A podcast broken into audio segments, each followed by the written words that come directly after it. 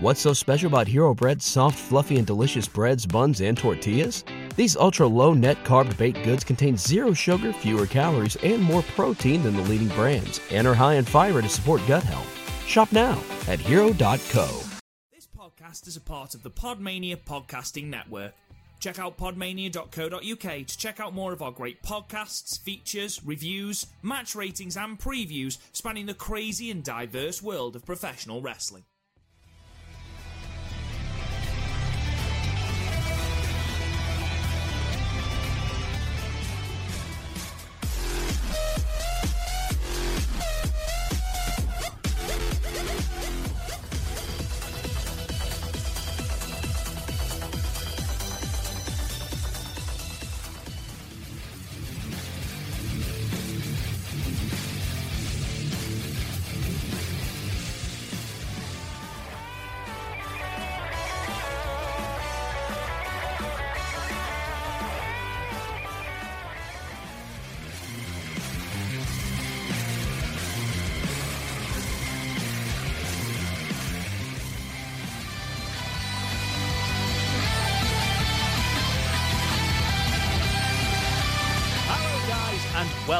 To the Stardom Cast, your weekly audio source of all things world Wonder Ring stardom, right here on the Pod Mania Podcasting Network. I'm your host, Rob Good, and I'm joined as ever by Matt Turner. Matt, how are you on this exhausting week of Stardom Wrestling?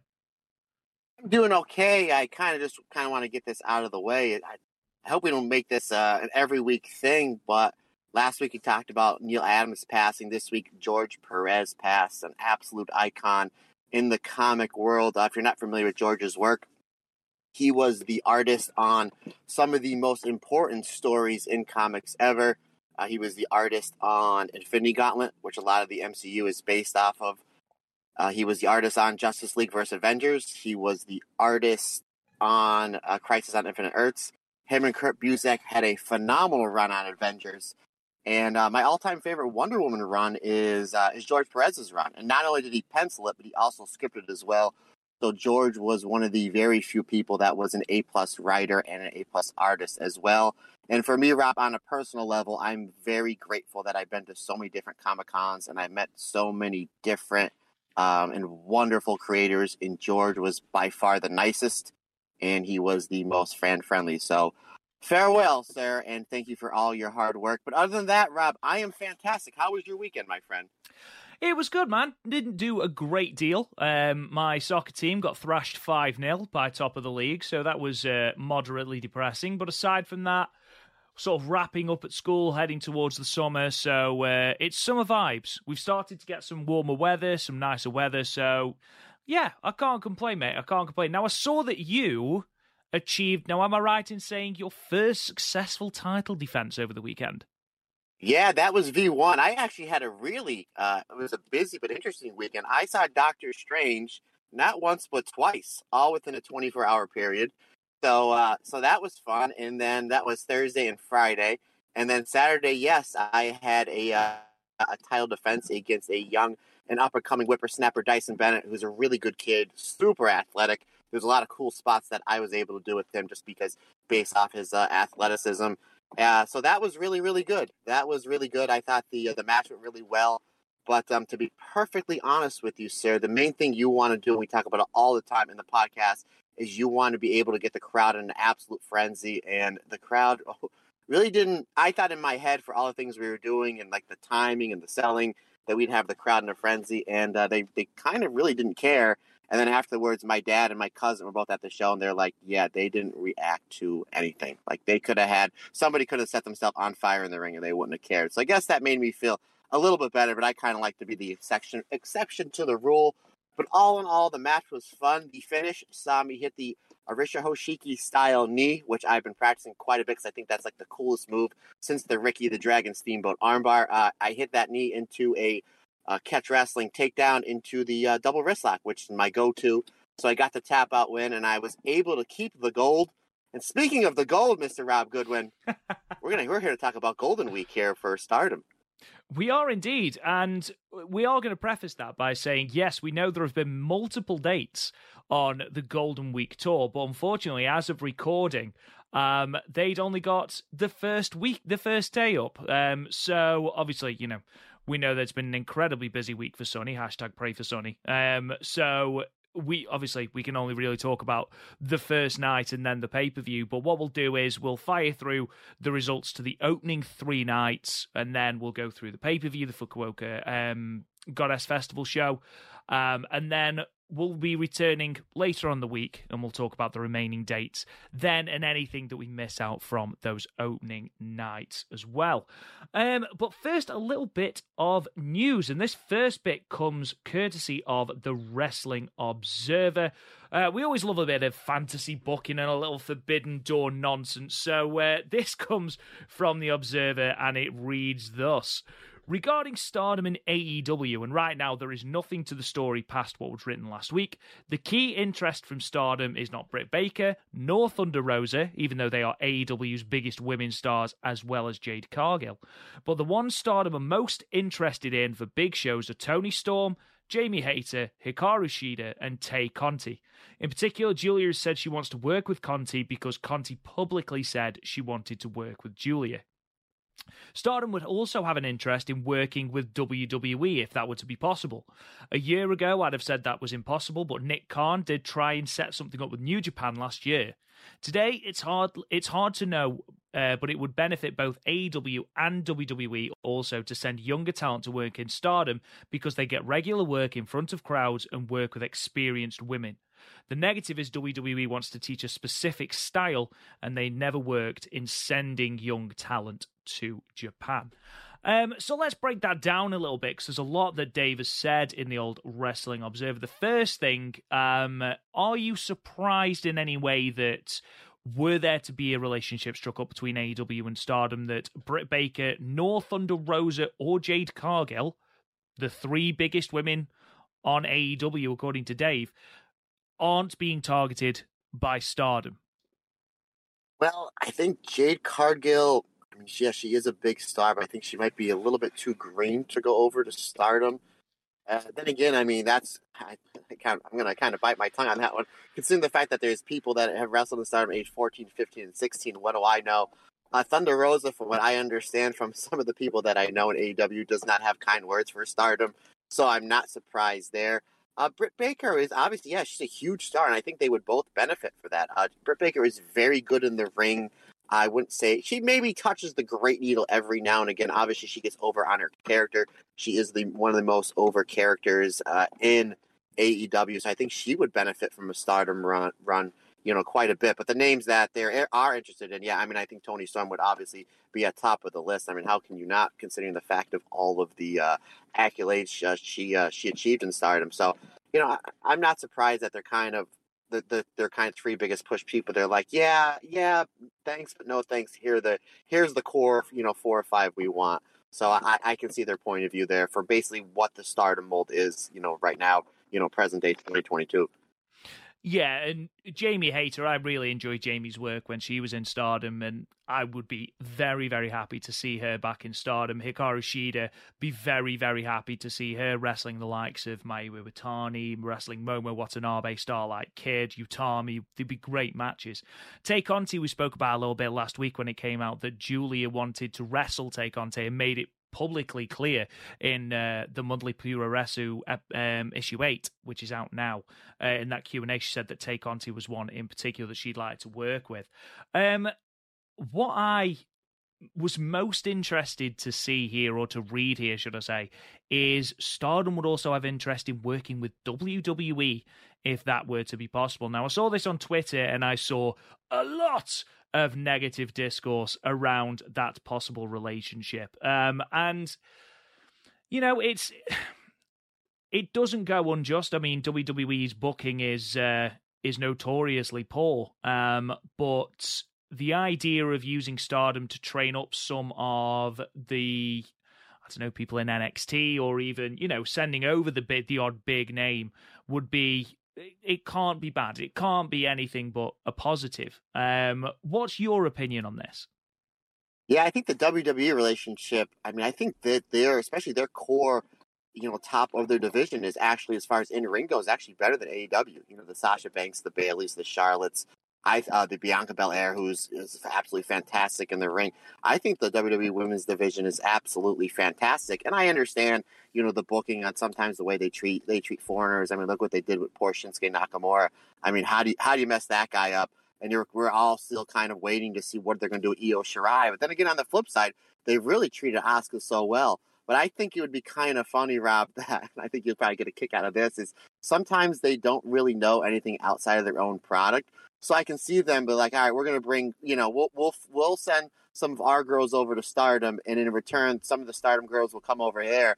And I could see like Mayu Iwatani showing up on like a, a Raw that Io Shirai is just sitting and catering. They'll be like, uh, well, you know, Io is from Japan and Mayu's in from Japan. We'll just give them 11 minutes on Raw and let them go at it and then they go and have like the best match ever on Raw. it's like, like, they probably wouldn't know. Like, oh, they're both in the same country. Yeah, they'll have a good match. And little they, they know they've had like three of the best women's matches of all time. I could totally see that happen. Like, yeah, you guys got nine, ten minutes. Like, no problem.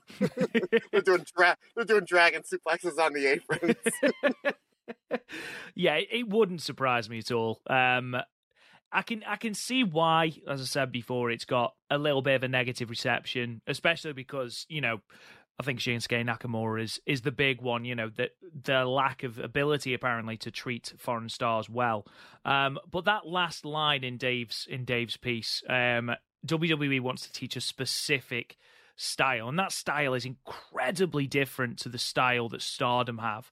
So to send talent over to Stardom to you know get in ring reps, which we talk about all the time on this podcast, is so so important. You know, to then train them in one specific way, you know, have them wrestle a certain way in Stardom, and then come back and then have it trained out of them is it is sort of counterproductive. So unless you are willing to send over a Sasha Banks who has you know very publicly said she'd love to wrestle in Stardom, um, I don't really see I don't know. I don't really see it happening. If I'm being brutally honest, I think WWE is uh, is concerned with WWE, and anything apart from that is uh, is nothing but speculation. But again, if it happens, it happens. Um, a little fact again from Armani Shoe Exchange. We're going to have to do a little segment where we do Armani Shoe Exchange's fact of the week. So, Armani, if you're listening, please give us a fact every week and we'll feature it in a segment. Um, but they put on Twitter actually some fun stardom pay per view stats. So, are you ready for this, Matt? Um, I love stats. Love stats. I know you do. I know you love stats. So, last week, Syuri became the first in the company to appear in 10 pay per view main events. She had been tied previously with someone at nine. Who do you think was at nine? Nine main events for Stardom? For pay per views in Stardom. Mm, I'm going to say. I'm going to say Utami. Correct. Well done. Wow. I just think because they've been running a lot of pay per views the last year and a half and Utami's been the ace the last year and a half. So that's how I did that, folks. I didn't even need to go to the book. Living the Dream, Stardom's 10th anniversary interview by my good friend Rob Goodwin. Boom! How about that for how about that for a plug? Unbelievable. It's getting to the point now where you appear to be taking yourself by surprise when they come along. That's what it's all about, man. I'm I'm working myself into a shoot, brother.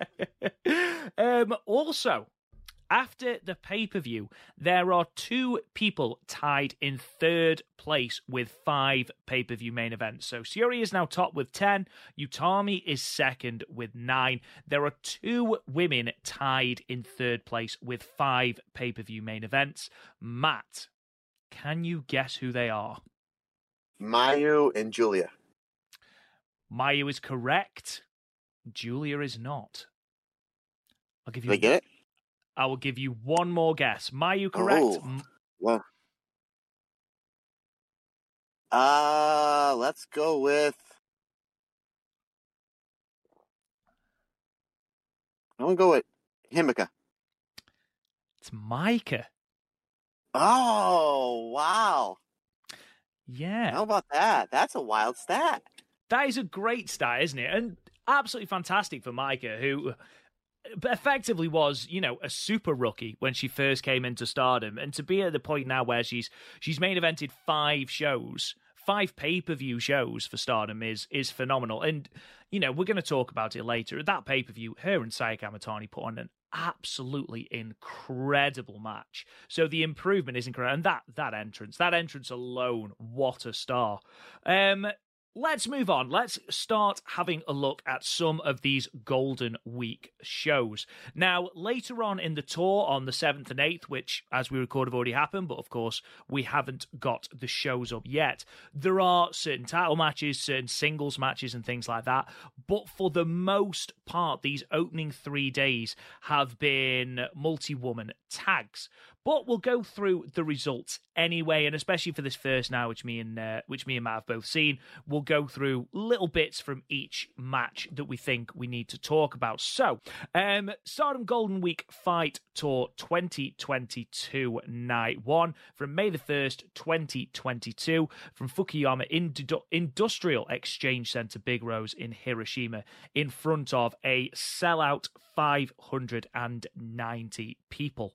Um, the results: match one saw Thekla defeat Momo Kohgo with the DDD in five minutes and 56 seconds. Uh, match two was a tag team match: the Oedo Tai team of Ruaka and Starlight Kid defeating the Queen's Quest team of Azumi and Hina with the Moonsault in eight minutes and six seconds. Uh, match three was a 10 woman tag with the Donna Del Mondo team of Giulia Himeka, Maika Natsupoi, and Mai Sakurai defeating the Stars team of Mayu Iwatani, Hazuki, Koguma Hanan, and Saya Iida with the backdrop driver in 10 minutes and 38 seconds. Match four, six woman tag team match. The Oedo Tai team of Momo Watanabe, Rina, and Saki Kashima defeating the Queen's Quest team of Utami Hayashishita, Saya Kamitani, and Lady C with the Kish Kasai. And finally, match five, our main event, the Konami return match, an eight woman tag. The God's Eye team of Syuri, Mirai, Ami Sourei, and Konami defeating the Cosmic Angels team of Tam Nakano, Unagi Sayaka, Mina Shirakawa, and Waka Tsukiyama when Konami submitted Waka with the Triangle Lancer in 19 minutes and 40 seconds. So, Matt, what would you like to talk about in regard to this show? I would just like to briefly hit upon match number three of the Stars team versus DDM.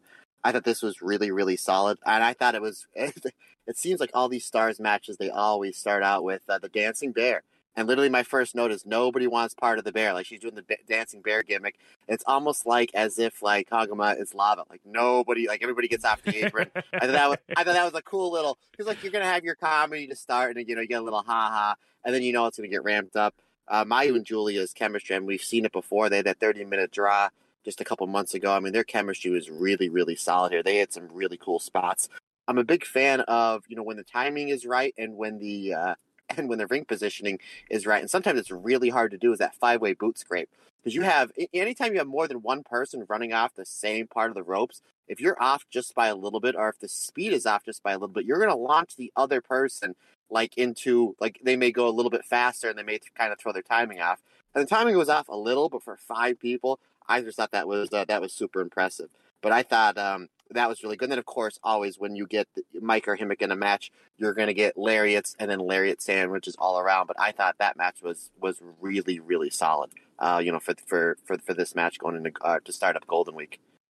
Yeah, absolutely. It's of these five matches, there's two that I'd recommend you actually go out of your way to go and see, and it's the main event for obvious reasons, which we'll talk about later.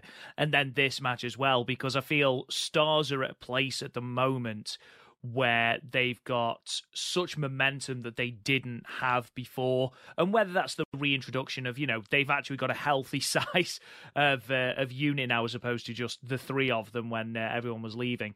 But the entire chemistry between Mayu and Saida back, Hazuki and Koguma, it just seems like it's a good place to be, and they're in a very good place. Donna Del Mondo though, Mai Sakurai in this match did very, very well and was highlighted for significant portions, just like she was on the pay per view. But overall, a really, really, really fun match. It's always fun to watch Giulia and Mayu Iwatani beat the living daylights out of each other. And for 10 minutes, just under 11, it was a really good, fun match to go and check out. What did you give it, Matt?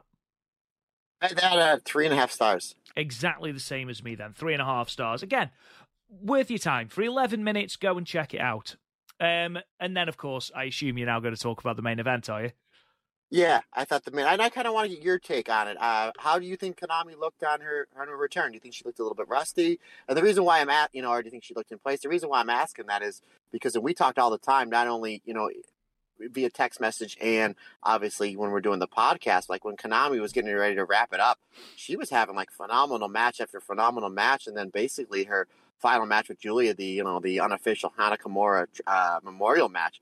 I thought that was fantastic, and then we were kind of like, you know, why is she taking time off? She looks so good. She's in shape. You know, she's at the top of her game. So you know, going into that, and then we've seen her on social media that she's back, you know, practicing jiu-jitsu, or maybe she never even stopped. She was just posting a lot of pictures. So that's why we, we kind of weren't surprised that she was that she was going to come back. But uh, you know, before I get into my take, how do you think that she looked here on a return match? Um, look, it's it's an eight woman tag. Um, should they introduce her slowly, which is which is wise because you know no matter how good a shape you're keeping yourself in, there's still you know what five months or just under of um of time away from the ring. I didn't think she looked bad at all. I, she looked a tad slow, I thought, but other than that, I thought she did tremendously well. Um, what about you? Am I getting the sense that you don't think that? No, I'm on board with you. I didn't. By no means, I think she looked bad. Like if you've never seen Konami wrestle before, or only seen maybe a couple of her matches, and you saw this, you're like, oh yeah, she's really, really good. But I'm watching her as much as uh, me and you have, you know, throughout the you know the years and whatnot, is that well, I mean, just you know the uh, the time that we've been watching Stardom, and then her last handful of matches, she seemed like she was a little bit off. Her kicks seemed, I mean, they were in there, they were snug, but nowhere near as they were before. She seemed just a, maybe a little bit rusty and a little bit of her timing was off. Uh, so yeah, I'm kind of almost spot on on you with that one on that one, brother. That uh, it, she didn't look bad, but she was just seemed a little bit off. Which we'll, when we talk about the pay per view, I thought that she uh, she was on. She was she was pretty well spot on when it came to the pay per view. And I think everybody in the world predicted this is, was going to be the finish, the uh, the triangle lancer onto poor Waka. I don't think anybody, I don't think there were too many too many people that were shocked. Like, oh wow, that's what they were going for. Didn't see that one coming. No, I, it was the right call, especially as we are in Konami's hometown. Um, I thought overall the match was really fun. Um, I'm enjoying Cosmic Angels more and more and more. And again, 2021, Rob would not have said that. Um, but God's Eye there's just something about this team of Syuri, Mirai, and Ami Sourei especially that just feels special. They've they've gelled so phenomenally. They feel like they've been a team for years, Matt. Yeah, they almost feel like Queen's Quest, you know, seven, eight months ago. You know, when it was Azumi, Saya, Utami as a champion, and Momo as the leader and one of the best wrestlers in the world. I mean, it does feel absolutely special. And, you know, depending on what happens with Konami, uh, hopefully she stays on you know a little bit more than just this. I know she was just just for Golden Week only, but then again, you know, you kind of get the taste back again. You know, who knows if she's gonna get she's gonna get the itch, you know, to come back full time. But if they put her on as the fourth member, yeah, this is like you know where Queen's Quest was, you know, a year ago. Just absolute loaded roster, our loaded uh, faction. And I haven't seen, I didn't haven't seen anything of Ami Sourei up until she came in to start, and I'm completely blown away just by how good she is.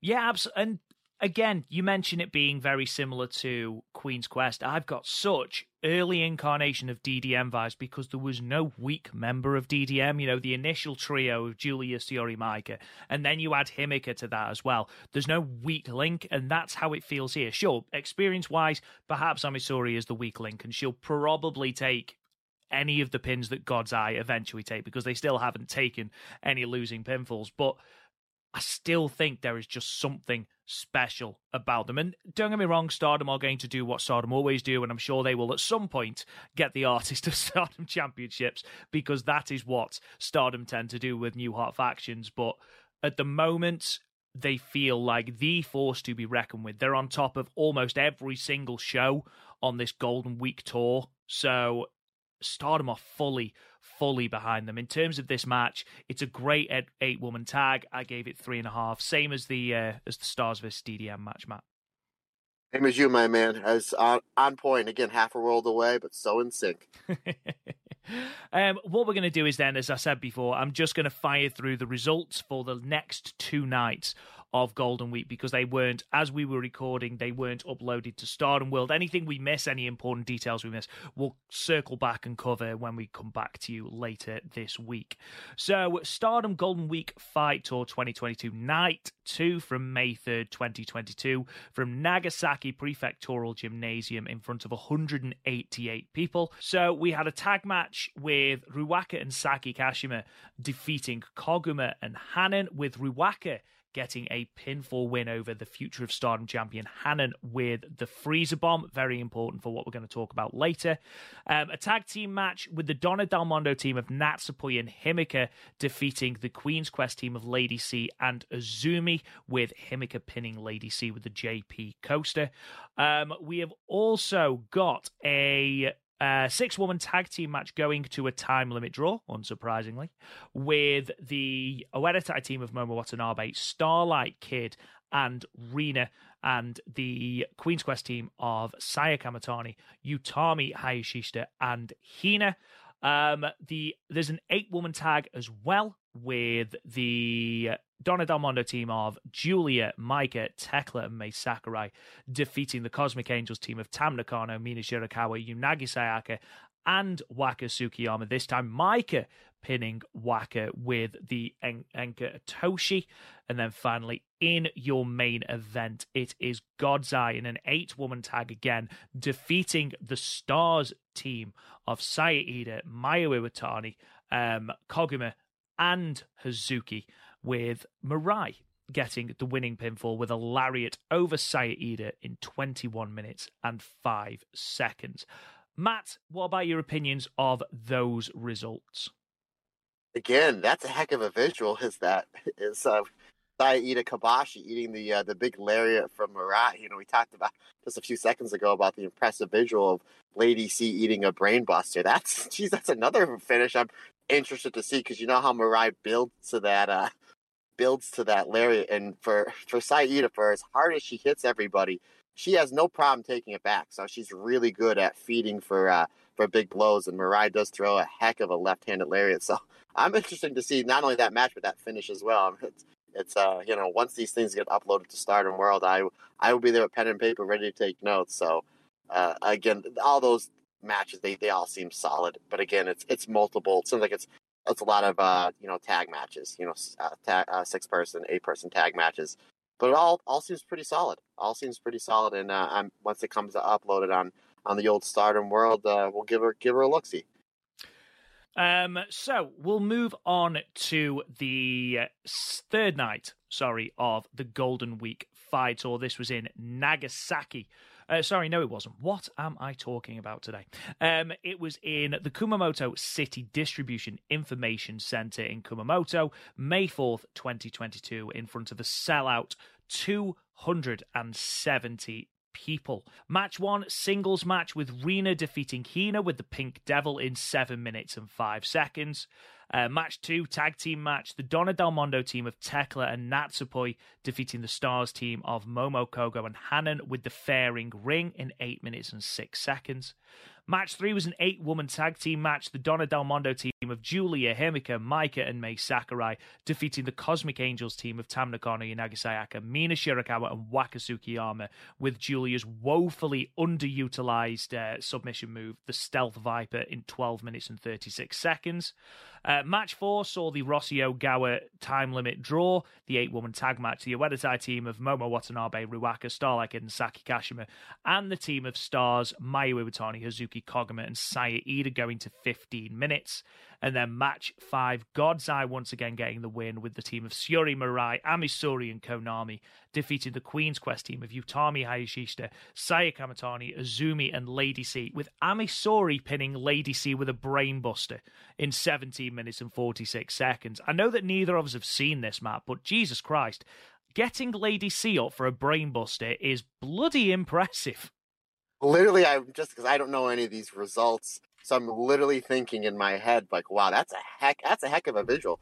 I mean, Ami Sourei, she's uh, she's no small, she's no Azumi or you know Rena or Hina by any means, but Lady C is a tall lady. I know me. I shared that picture of you with Lady C with the giant Baba statue. Lets, lets you know that she takes giant Baba's moves. That's the great, not the great Khali. That's another story for another day. We could do a, a whole podcast on that. But yeah, that's a heck of that's a heck of a I can't wait to see that finish because that's a heck of a visual. Her picking up Lady C with those long legs for that brainbuster. I'm sure it looked really, really cool. I mean, that's I guess if you're putting that match together and we're like, yeah, we want Ami Sourei over, uh, you know, Lady C because she's the, you know, lack of a better term, the pin eater on the Queen's Quest team. That's a heck of a way to finish that match. Absolutely. So, with that, we'll move on to the sort of main event of this podcast, which is the review of the Stardom Fukuoka Goddess Festival pay per view, which took place on May 5th, 2022, from the Fukuoka International Center in Fukuoka in front of 1,156 people. The first time Stardom have run the venue. Uh, we opened with a singles match with Hina defeating Waka Tsukiyama with the power body buster in 6 minutes and 25 seconds. Now, Matt, I unashamedly bit on two of these near falls. I genuinely thought Waka had broken her duck here.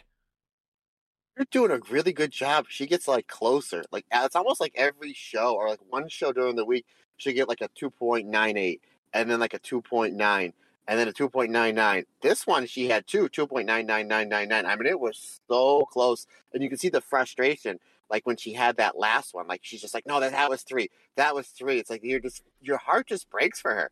And a match that went like six minutes long, you're just so invested to get that three count. And uh, or for her to get the three count, I think we all know it's going to happen against Mai Sakurai. I think that's what they're building towards, and that's okay. Like I think that's when you're going to get the most out of that first pinfall is against uh, you know our old tag partner in Cosmic Angels. That's the whole build. Like I, we're pretty sure that's where they're going, and that's really what we want to see. And again, we talk about it every week, my man. Just, she has zero wins, and her storyline is the one of the most interesting all in Stardom. So I mean, good on her on playing that role. But I thought Hina uh, looked really, really good here, and they gave it a good, you know, solid, you know, handful of minutes. A lot of basic stuff. Uh, everything made sense. They, you know, they kept it simple and this one got the gentleman's uh, three stars for me. Uh, great work by the by both these ladies. Yeah, I thought it was a good opener. I thought Hina looked really good. Um, Waka again. You've I'm going to echo what you said. She's the most endearing babyface perhaps on the entire roster, and the more she loses, the more you do find yourself desperately wanting her to win. And like I say, that investment in this storyline forced me to bite on two pinfalls to the point where I went, oh, thinking she'd won, and uh, I was gutted when I found out she hadn't. But even so, there's plenty of time for Waka. I gave it three and a quarter. I really, really, really did enjoy this opener. Did you really make that noise? Uh, like you're like you're. It was slightly. it was slightly louder, but I'm very conscious of not wanting to deafen our listeners. So. Uh... Um, we then got a video package to inform us of another Stardom pay per view that will be taking place. This time, Stardom Midsummer Champions 2022, announced for the 9th of July at the Tachikawa Stage Garden. This was the venue where the opening round of the Cinderella tournament was held, drawing 928 people. Um, match two, a six woman tag team match. The Stars team of Hanan, Saya and Momo Kohgo defeating the Oedo Tai team of Saki Kashima, Ruaka, and Rina when Hanan gets the pinfall with a roll up reversal in 8 minutes and 43 seconds. Um, Matt, another entertaining undercard match.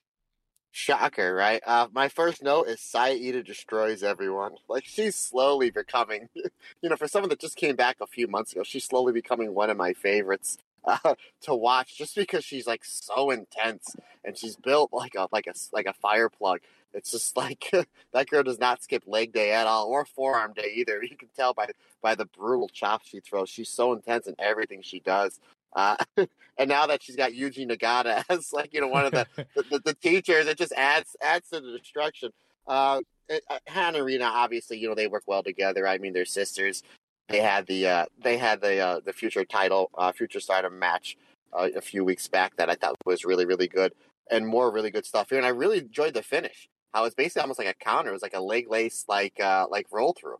I thought that was really good. Yeah, it was it was solid. It was you know nonstop action. Nobody looked bad. Everybody got a couple you know things in here or there, and then when it was time to go home, it was time to go home. But yeah, it's an undercard match, so you're not going to go out there and be doing top rope brain busters, and you're not going to be doing uh, Canadian destroyers, you know, through a fire table or anything like that. It did what it needed to do. It told a really good story. Again, Saya was able to get over her intensity, and uh, I had this one at three and a quarter stars. It was it was really good for the time that it was uh, allowed out there.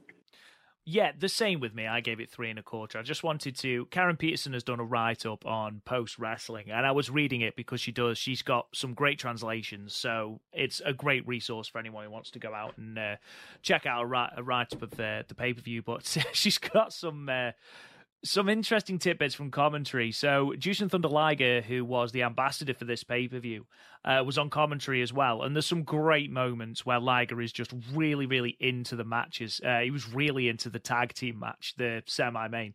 But he referred to Saya Iida as she's totally Queen Kong. Um, and then the commentator Miki Motoi said she aims to be like Tomohiro Ishii and Katsuyori Shibata. I mean, Jesus Christ, that would that hits the nail on the head. She is the love child of Ishii and Shibata. She couldn't be any more like that, could she? Greatest feud in the history of the Never Openweight Championship, in my opinion, the two best wrestlers to ever hold that belt.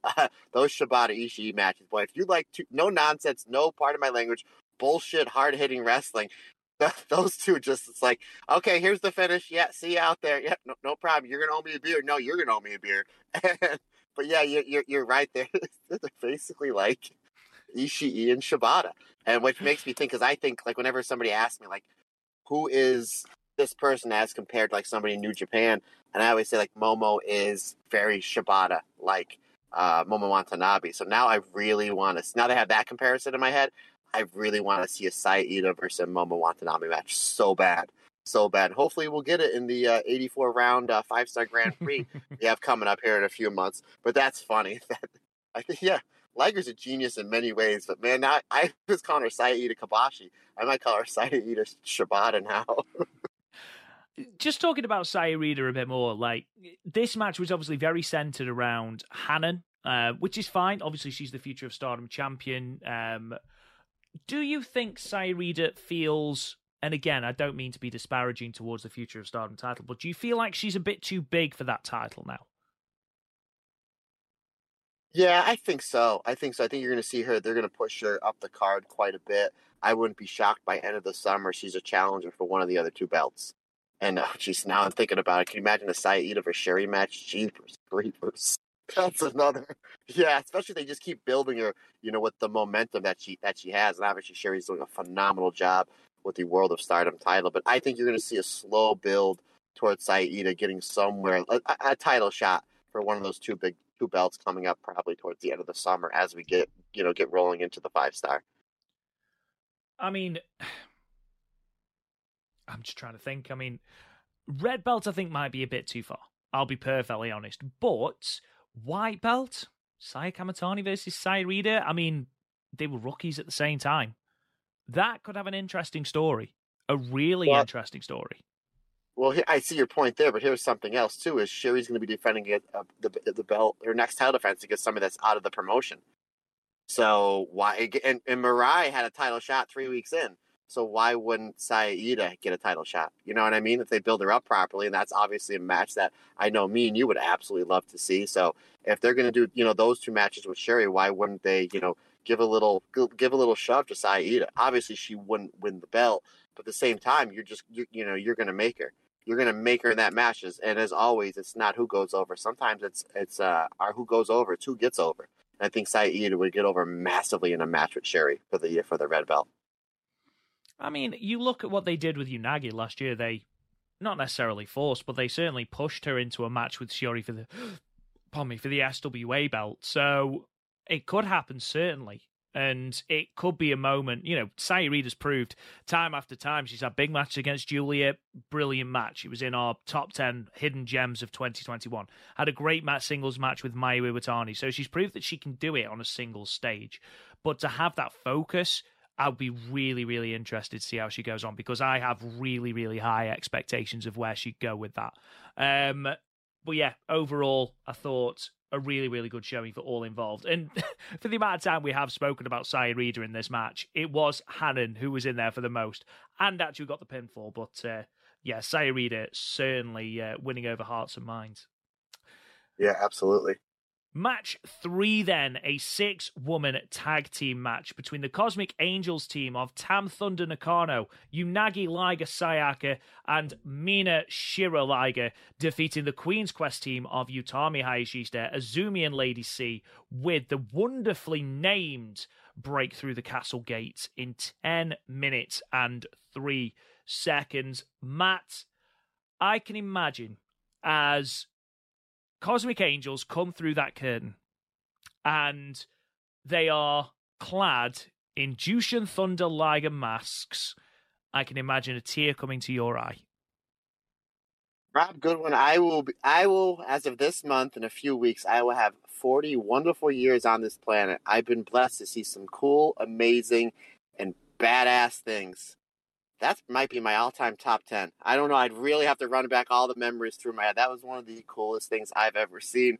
And i will say this i didn't know whether i was what they, they should have done a split screen because they get halfway through the fantastic cosmic angels dance with the liger mask on and halfway through they cut to liger who is just marking out. He has the guy a guy who has a mask on it's tough for you to um, emotions but Liger is one of the best ever. And you can just see how happy he is. And there's one point where I'm like, no, cut back to the Cosmic Angels. I'm like, no, cut back to Liger. I'm like, they should just had a split screen. They should just had a split screen because I just thought that was so that was so good. And they were able to nail that dance in the mask. Have you ever worn a mask, Rob, like a ski mask, or just like put on a wrestling match for uh, for a hot second? Honestly, no. The closest I've probably got is when I was doing go karting and I got a balaclava on, and that was uncomfortable.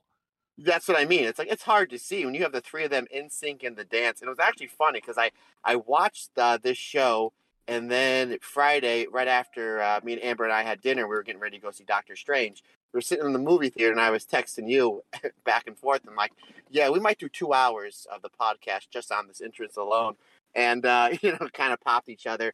And then I was telling, I was sitting there, was telling Amber, I said, "Yeah, the Cosmic Angels, they did the uh, they did the dance in the Liger mask." And she goes, "Well, did they trip?" And my friend, I go, no, no, no, no. I said Waka wasn't there. It was just she's oh, it was just the three good ones. Said, yeah, so she already knew without me even saying. She's like, how are they able to? The four of them were able to dance. I said, no, no, Waka. She's like, oh, just Tam, uh, Tam, I mean, and Unagi. I said, yeah. I said, it was really cool. And she's like, yeah, I bet. She's like, I know your affection for Tam, and I said, you know my affection for Liger as well. A couple years ago, for couple a couple years ago for Christmas, she did gift me an autographed Jushin Thunder Liger mask. So, uh, so full full full circle on that one, brother. But yeah, obviously, I thought that was really cool. I think it's awesome how they're bringing in these legends from New Japan. Obviously, they're both owned by Bushiroad. Uh, Yuji, Yuji Nagata is still active uh, today. Obviously, Liger retired uh, at the Tokyo Dome in 2020. Uh, so, but I think it's really just kind of sprinkling their dust, you know, the Nagata dust and the Liger dust onto Stardom, who's like it's the hottest promotion in Japan right now. And it doesn't hurt. It doesn't hurt at all that when you look over at the uh, the Japanese booth and you see Jushin Liger, or when you see the pregame of the last pay per view and you see Yuji Nagata and Nagata teaching Saya Iida, you know, the the Nagata lock, and you just wonder now if they're going to be doing things where like Liger is teaching Tam Nakano the palm strike. I'd be all for that. So I think it's really cool. I think it's really cool that that they're doing that, and I'm interested to see who, what other legends that they would uh, they would bring in, you know, from New Japan that would kind of just you know pop their head in and just say, you know, hey, hello, I'm here to kind of put Stardom over. So I thought that was a, a really cool dynamic and a good way for the for the legends to uh, to help out the upcoming promotion that is Stardom. What I've liked in Stardom this year has been how quite a few of the wrestlers have been really, really creative in the way that they have, tran- you know, changed what would otherwise be undercard, sort of throwaway undercard tag matches and made them their own, given them their own sort of backstory. And obviously, we got a huge Cosmic Angels hashtag our victory for Liger story going on with Mina Shirakawa being this enormous Jushin Thunder Liger fan. And I thought that was really cool way of making what would otherwise be, you know, no offense, a bit of a forgettable match in the grand scheme of the pay per view. And it made it extremely entertaining. Like you saw Mina overcome with emotion come the end of the match. You know, absolutely over the moon that Liger had fist bumped her. It was amazing. It was so good. And then obviously you've got all the little tributes to Liger. You've got them all, all three of Cosmic Angels attempting the Romero special, but you know only Mina can get it in on Azumi. And I just thought that was a really, really, really nice touch that they added to it. It was a really fun match, even without the Liger stuff. It would have been a very good in ring match, as I'm sure you realize with everyone in there that was. But overall, I had to give it three and a half. I thought it was so fun. I thought the Liger stuff was fantastic. I just wish Mina had t- uh, pinned Lady C. Yeah, yeah, I didn't even think about that. Um, I guess it would have made a little more sense, but again, in the grand scheme of, scheme of things, uh, with for as much, especially towards the end of this, actually with the next match, you know, leading towards the main event, it was just so kind of top heavy and just really, really stacked. So I see your point of view. Uh, as always, my man, I'm going to agree with you. I had this at three and a half stars as well. Shocker, right? Um, the cos- we talked about this last week. The Cosmic Angels, when it comes to their triple team and quadruple teams, they're probably the best of any of the factions. Like you'll see some of the other teams, they'll do really good double teams or two double teams in a, in a row with two different members. But when it comes to their triple team or their quadruple teams, like they're really, really good. And it shows like what a great leader Tam is because they do a really good job of like Tam setting up the play. Like she's the coach. Like, okay, they're down. You go here, you go here, you go here. So uh, you can clearly see like if you just walked into the room, you know any of these people are, you know that in their faction, you know right away when they're setting up these triple team and quadruple quadru, quadruple team, easy for me to speak, uh, moves that Tam is clearly the leader of this faction, and it's obviously they're you know they're doing hit after hit after hit on these moves. Uh, you know, I thought that that was great. Lady C is doing a really good job selling. Not that she was bad before, but I've noticed in this match and in the match that uh, we briefly reviewed before on uh, you know night one that her selling is coming a long way. And for someone who's who is probably the tallest member of the roster, she kind of has to sell a little bit different. So she does a she's been doing a really good job of emoting uh, selling. And really, my last note I have here: Azumi equals superstar. I mean, it's another thing that we touch upon all the time. I mean, she's just really, really coming into her own as far as like curtain to curtain. She's been solid bell to bell since she was, you know, 15, 16, 17 years old. But just her presence, uh, her presence just coming into the ring, you know, again, with the longer hair, with the new gear, with that with that robe, and then you know, as she comes out, she has the belt, uh, the high speed championship belt. It's just something that adds to the package that is Azumi, and I expect big big things uh, from Azumi. Uh, uh, you know, even bigger than what she's doing before. Maybe she finally wins a tournament and breaks your curse, Rob, because I know you've had her pegged winning every tournament for the last two or three years. So maybe in the next year or two, she finally wins one of them. But uh, yeah, I thought I thought this was this was really solid. It's really solid, and obviously the Liger stuff. Me being a giant uh, Jushin Thunder Liger fan, just just you know was the extra uh, cherry on top to what was a, a all around solid and fun match. Let's move on then to match for the SWA Undisputed World Women's Championship match. Mayu Iwatani defeats the champion Thekla with the moonsault in 17 minutes and 26 seconds. Thekla fails in V3, losing the belt after 96 days. Mayu Iwatani becomes the ninth champion, the first wrestler of Japanese descent to hold the belt since Utami. I know that Syuri, of course, was born in Kanagawa, but she sort of embraced her Filipino heritage for the, you know, hence she could have more challenges. Um, she also, and this is the big story heading into this match, Mayu Iwatani also became a Grand Slam champion, winning every belt on offer to her. The future belt didn't come into existence until after Mayu was ineligible to challenge for it. But what a moment for Mayu Iwatani. Second only to Io Shirai. There are two wrestlers who are Stardom Grand Slam winners. Mayu is number two. What a fantastic moment for the icon of Stardom, Matt. Yeah, absolutely. And this was obviously Thekla's biggest match uh, since we've seen her in, her in Stardom. I'm assuming probably of her career. She's defending the SWA belt against the icon of Stardom, one of the best wrestlers, not only in Stardom, but of the world. You know, one of the, probably the, the best wrestlers in the last 10, 15 years as well. I mean, I know me and you are just ginormous Mayu Iwatani fans. Uh, so I'm not understating that statement at all, not one bit and Thekla really stepped up her game here. I thought this was the best Thekla match that I've seen her in by a mile. Oh, and that's down. not saying that hands yeah, down. And I'm not saying her matches are bad. I mean, obviously, if you listen to the podcast, we're talking about how great she's been, you know, ever since her debut in January. I mean, she's really getting, you know, everything down. She's really, uh, you know, found her way in the ring, her character down, her entrance, everything. Obviously, she comes out to a death metal song, so that's right up my alley. She breaks out the, uh, you know, the, the Legion of Doom light jacket and the uh, the really creepy mask, which I thought was really good. Nice little uh, added twist there. But uh, yeah, I thought this was the best, by far the best Thekla match that, that we've seen. And right from the get go, she goes right after Mayu with strikes, and she goes right to the knee, which makes sense. Uh, you know, makes sense. You know, Mayu's obviously the quicker of the two wrestlers. You know, she relies on a lot of those kicks, the super kicks, the buzzsaw kicks, and obviously you know the patented moonsault. But there was one part in this match I'm not sure if you noticed that that was kind of funny. Thekla's on the outside and she's selling, and then and she grabs the SWA belt almost as like like almost tell to look like she, the way she looked at it was like if I don't get my shit together, like I, this, I'm not gonna have this belt anymore. And then as she had it in her hands, Mayu goes for a dive and she hits Mayu with the belt.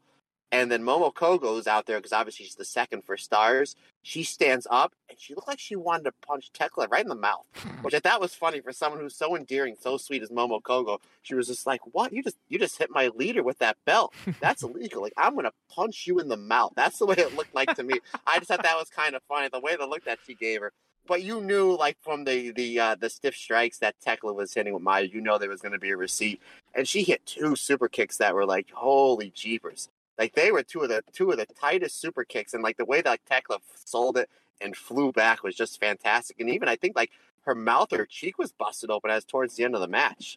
Um, so I thought that was you know that added a little little extra onto it. There was a really really close near fall with Thekla did the O'Connor roll into the Bob Backlund bridge as I call it, and uh, which kind of makes sense because it was like a two point nine nine count, and she won a lot of the uh, the build up matches, like a lot of the uh, Road to show matches with the uh, with that that same thing. So they built that move up a little bit in the upcoming weeks for this.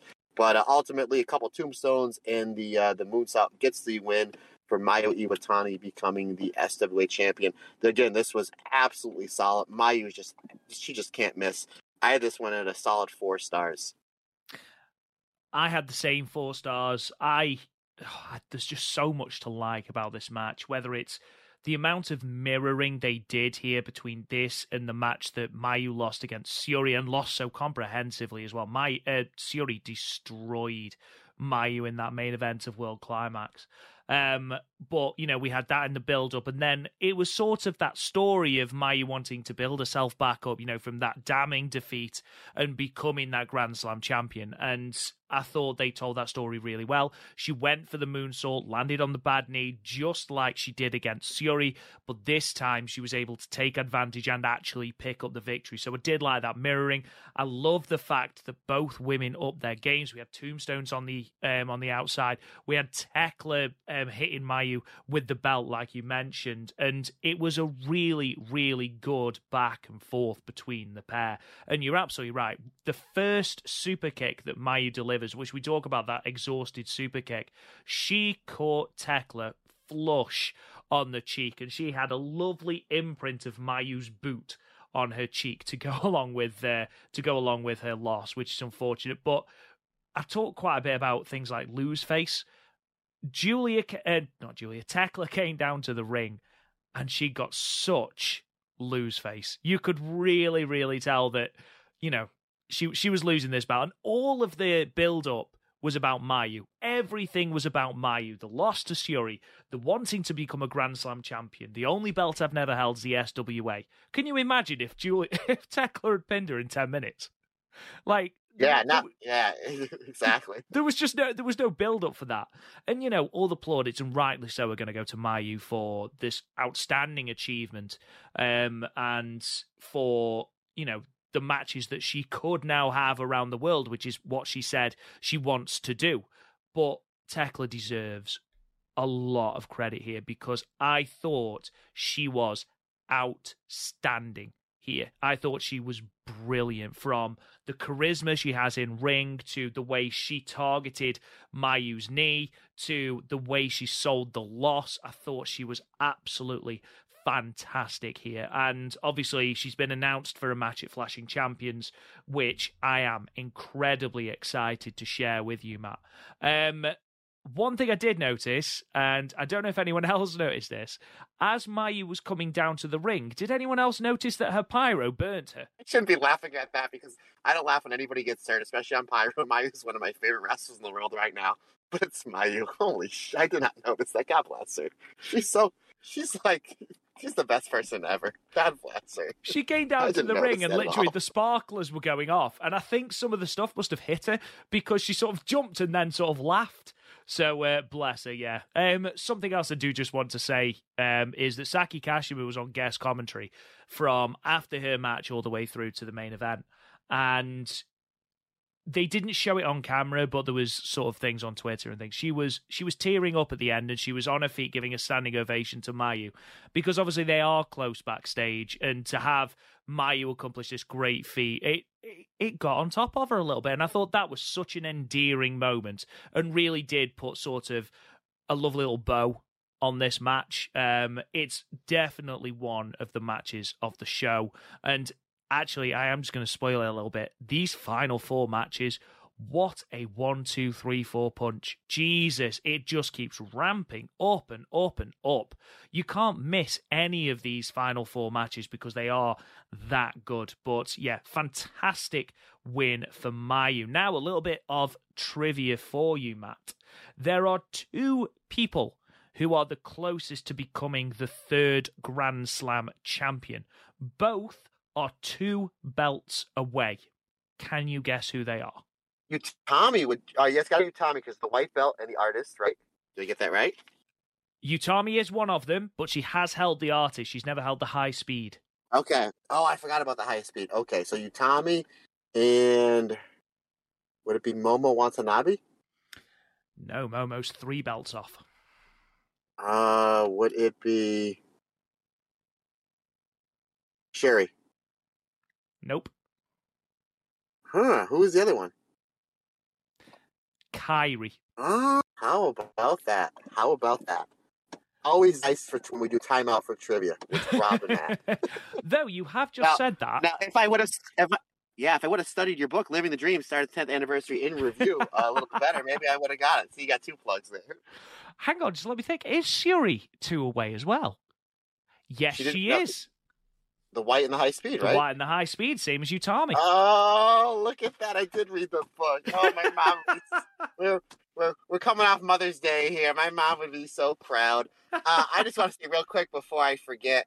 We talked about, I think it was last week or the week before, how with how well Zumi's doing with the high speed title, you literally have you know four or five belts you can main event big shows with. Obviously, the the red belt, the white belt, uh, the tag belts, uh, and then I you know because Zumi's been doing so well you can put a Zumi in the main event of like a Korakuen Hall show and with the high speed belt, and you can main event that as well. Now that Mayu is the SWA champion, you can put that because Mayu is just such you know such on top of her game and such a legend and still in her prime. It's another belt you can put on the main event of a Korakuen Hall show.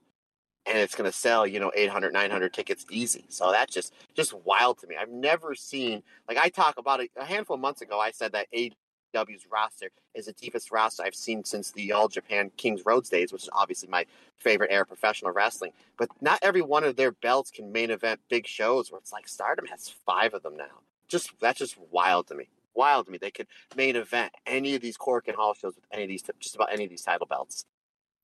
Absolutely, you're not wrong there. Um, match five then saw an eight woman elimination tag team match with the God's Eye team of Syuri, Ami Sourei, Mirai, and Konami defeating the Donna Del Mondo team of Giulia, Mai Sakurai, Natsupoi, and Himeka, with Mirai last eliminating Mai Sakurai with the Mirror Mare in 26 minutes and 32 seconds. Um, Matt, another fantastic match we know that this was elimination. When we previewed this show did did you say if it was elimination or not? Because i was watching this match and i was like they're doing over the top rope and they're making like it's a big deal. And i was like did i did i miss something here? No i think it was always elimination. Oh that just goes to show that how easily confused i get sometimes. But uh, yeah i thought this was really good. And this to me was was a shocker. They had Mai Sakurai last into the end. You figured it would have been you know Giulia or konami or something like that uh, you know, going going towards the end, or obviously Syuri, the, uh, the the champion. But I thought that was pretty wild that they had her, you know, going going towards the final was a nice little push for her. Uh, and then I, I did see the result from, I think it was the show after this, where she did have a, a big victory over a very prominent member of the roster. So they're really pushing Mai Sakurai. Um, I thought how funny would it would have been if for the final that um, she hits Syuri, the red belt champion, with a beautiful elbow drop, puts her foot on her, all Ultimate Warrior Macho Man Randy Savage WrestleMania Seven, gets the three count, and then they cart Syuri, the red belt champion, on a stretcher out of the ring just to put over the brutality of your favorite move ever, Mai oh. Sakurai's, you know, seven star elbow drop. But yeah, this was this was fun just because you just didn't know like who was going to get eliminated. Obviously, they did two double eliminations, uh, almost like back to back, which kind of you know you know took the numbers down. Uh, I thought Ami Sourei looked really good here. I thought they did a really good job highlighting here. Uh, we talked about how Konami was just maybe about a half a beat off in her return match. Uh, that was clearly washed away here because I thought she looked fantastic. I thought she was the MVP of the match. I thought everything she did was good. Her timing was good. The kicks were right back. Any of that little bit of rust that we saw from her just a couple days ago, compl- in my eyes, completely gone. I thought she looked really, really sharp here. How about you, Rob? Did you were you a little bit more high on Konami in, in, in this showing? Konami and Giulia's stuff was absolutely fantastic here. And obviously there is a story. Obviously Giulia one she originally suggested the idea for this match to be that if Konami or if God's Eyes lo- if God's Eye lost, then Konami would join DDM when she returned to wrestling full time. But Syuri sort of said, no, absolutely not. Um, and obviously, the last match at Dream Queendom, the Hana Kimura um, Memorial match, that was between Giulia and Konami, so there is history there. There was the never end flag as well. There was a little bit of comedy on the outside where Giulia just laid it out on the apron and Konami slipped on it, which was hilarious. And then they both eliminated each other. So I thought that they worked incredibly well together. Um, I thought Konami looked great. I thought she lo- there was a moment where she was locking in submissions. I think it was on Natsupoi, and it just looked brilliant, really, really smooth. It was like she'd never been away. Um, and then you look at everyone else in this match. You know, Himeka throwing lariats like it's gone out of fashion. Ami Sourei launching herself around the ring. Mirai looking like an absolute powerhouse. And that's without the likes of Natsupoi flinging herself around the ring. My only surprise, and it's not necessarily a negative, is that Mai Sakurai, like you said, was the one left at the end for DDM against Mirai.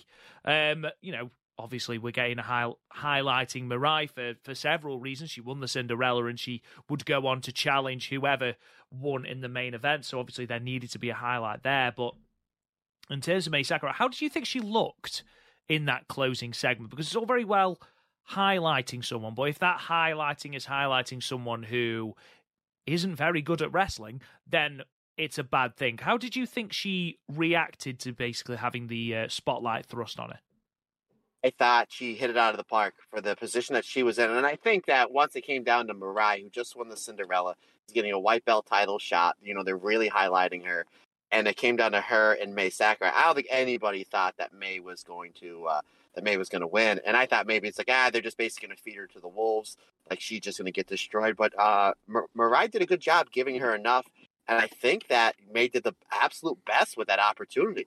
And coming from somebody where if you were to ask me, you know, two days ago, who's the weakest member on the roster, I would say, all due respect, I mean, again, you're wrestling. Uh, you have all my respect, especially you're in a fantastic promotion like Stardom. There are no bad wrestlers, but I would say she's probably the person that I, you know, would least if that that I probably like almost least care for. And they've almost completely flipped that with with this this performance here. Uh, I thought that she did a really really good job. It's like, okay, here's your opportunity. What are you going to do with it? She to in to uh, in my opinion, my man, to answer your question, she uh, did the best with it. Completely knocked it out of the park. How about you? I thought she did a lot better. Um, not necessarily on offense, where I don't think it's been an issue, but her positioning was a lot better. She was feeding for Mirai a lot better as well. She was in the right place. And I know that sounds really patronizing and condescending. I don't mean it to. I thought she looked a lot better which is great. You know, it's really good for her. Obviously, Stardom are quite high on her, so the better she gets, especially the more she gets that push, then I'm happy. I mean, I, there are wrestlers like you. There are wrestlers I'd rather see in, a, in an elevated spot. Saya Iida, for example. But do you know what? If she's worked hard, she deserves it. Give her a chance. We'll see how she does. Um, Post match, after Mirai's won, we get a little bit of an exchange where, you know, Giulia's like, come on, Konami, come and join us. Syuri says no, and Konami just basically tells Giulia she's an idiot.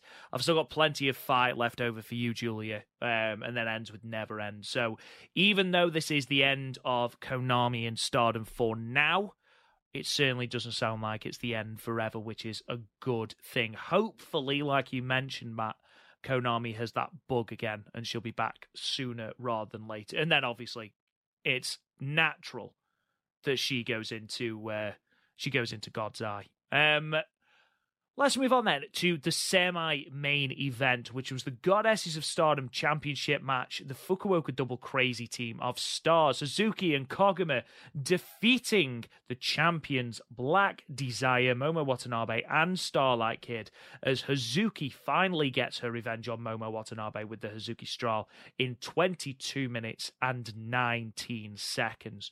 Well, we predicted it would not be a happy homecoming for either of the trio of uh, Fukuoka natives. However, not only did FWC win the titles back, it was an outstanding match, Matt. Yeah, their first one at World Climax was really good. I like this one better, and I'm hoping they have a rubber match. I hope they have a uh, rubber match to settle the score, and I will predict that one will go to a time limit draw. considering the fact the first two I picked went to a time limit draw, but these two they they can literally wrestle every month, and I would never get sick of it. Their chemistry that they have, these excuse, these two teams, these four individuals are fantastic. And just like the first one, it started off with a uh, crazy Oedo style brawl. The one thing I noticed too, I noticed like when Hazuki was coming to the ring, she has like she's starting to get like that it factor, like that it factor that Giulia's been getting the last six or seven months, like that it factor that like Tam has been getting, you know, the last year or so. Just something about her, like the way that she was like walking the ring and carrying herself, or just like her facial expressions. I was, and I don't know, it might have been something to do with the new gear. I thought their new gear, her and Koguma looked really, really good. I like how they, uh, whenever they have these big matches or these title matches or the tag matches, they just they, they have the matching gear. I always I'm always a big fan of the matching gear on on tag teams, but there was just something different about her. Whereas like I just kind of just like couldn't keep my eyes off her. It was just like she just seems like she's starting to get that it factor, and she had a little bit of it, pun intended, I guess. Um, you know, when she came back to Stardom, but to me, she just seems like she's starting to get on that roll towards like, hmm, maybe we can start pushing her as a main eventer. I mean, did, did you notice that all in, in, in, her entrance and in this match as well, Rob? It looked like it just seems like there's there's a little bit more to her now. I think she had renewed aggression. And it's something that has been missing from Hazuki. You know, we saw glimpses of it at World Climax, but here she was out for blood. And yeah, it could it could have been the new gear. I was getting a lot of Kagetsu vibes actually from uh, from the new gear. I might have been the only one, but I thought she looked great here. She wrestled really, really aggressively, really quickly. I thought all four women looked fantastic in this match. I don't know if you heard Jushin Liger, Momo Watanabe throwing those kicks at Hazuki. Jesus Christ. Even Liger was like, oh my God. Oh my God, what is in her boot? What the hell? Because those, they sounded like cannon blasts. The the one thing I've noticed, and I, I've noticed a lot with Hazuki, especially I know the Patreon episode. I think the next one we're reviewing is her and Kagetsu. Is Hazuki's like the greatest feeder as far as head strikes. And sometimes it's one thing if you're going to get kicked in the chest, if you're going to get forearmed, or if you're going to get chopped. You kind of you know you know where to feed the chest or you know feed a certain part of your body. With head kicks, especially like coming off the ropes, sometimes the timing might be a little bit off and you, you might catch one in you know in the ear or the head or and get knocked loopy. You know, it's happened to me before. It just it that just happens. But it's just I've never seen anybody feed for a head kick, especially running. Whether it's Momo running or whether it's Hazuki running, because sometimes your timing, like I said, could be a little bit off, and it could be a little bit scary. It just like blows my mind how well she feeds for those head kicks. I think that's what Liger was kind of almost like, you know, almost like popping for. Yeah, it was it was something else. I mean, Starlight Kid was really well. He did really good here, as always. Calling him the same thing. But really, the last stretch of this match was kind of the Hazuki and Momo story, was it not, Rob? Absolutely, and I do just want to take it because I knew we'd focus more on Hazuki and Momo Watanabe, as that was sort of the story going in, and it was the main body of this match, and it looked awesome. Um, but I thought the high speed stuff between Koguma and Starlight Kid was phenomenal. The only bit really that's I was re- I wasn't really a fan of was Starlight Kid n- should never be allowed near any weapon ever again because those hammer shots she delivered with the ring bar hammer were dreadful. They were extremely poor, but that is a very very small negative. I thought that everyone performed tremendously. And honestly, I thought this was better than their match at World Climax as well. It's my favorite tag team match from Stardom this year. I gave it four and a half stars. I thought it was great. Yeah. Sounded like we're repeating ourselves. I agree, sir. It is the best Stardom tag match I've seen all year, and I also gave it four and a half stars as well. I think we're almost dead on on just about all of our like right to the the quarter star on uh, what we have for the show. But I thought I thought the ending was really good. How they looked like they were just they were double. It, it made sense. Uh, Momo and Starlight Kid are the heel tag team, and they have to constantly hit Hazuki with these double team moves in order to get the advantage. And it's almost like they're blitzing them, blitzing Hazuki at the end. And I was sitting there watching. I'm like, man, this is really good. But they just hit poor Hazuki with like three or four things, and Hazuki doesn't really have a comeback. And I thought, okay, this is you know, Momo's going for the, uh, the the the Peach Sunrise, or or or she might have been sent for the Peach Thunder. You kind of didn't know which way she was going to go with there.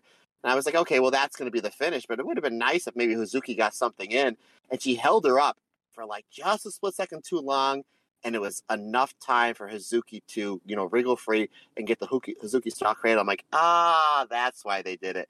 It's she's the under it's the underdog story where she got hit with three or four big things, you know, one after another, after after another, and then she does the baby face thing where she pulls out all it takes is three seconds. I thought the finish was absolutely brilliant. Yeah, absolutely. Can't fault it in the slightest. And they actually teased the Hazuki Strahl before as well, uh, with Momo basically just kicking her out of it, you know, showcasing, I've beaten you twice, I'm stronger than you. Um, and yeah, I can't believe how much Hazuki actually took without being pinned. I mean, she got hit with the Tequila Sunrise, she got hit with the Peach Sunrise, she got hit with a chair that broke.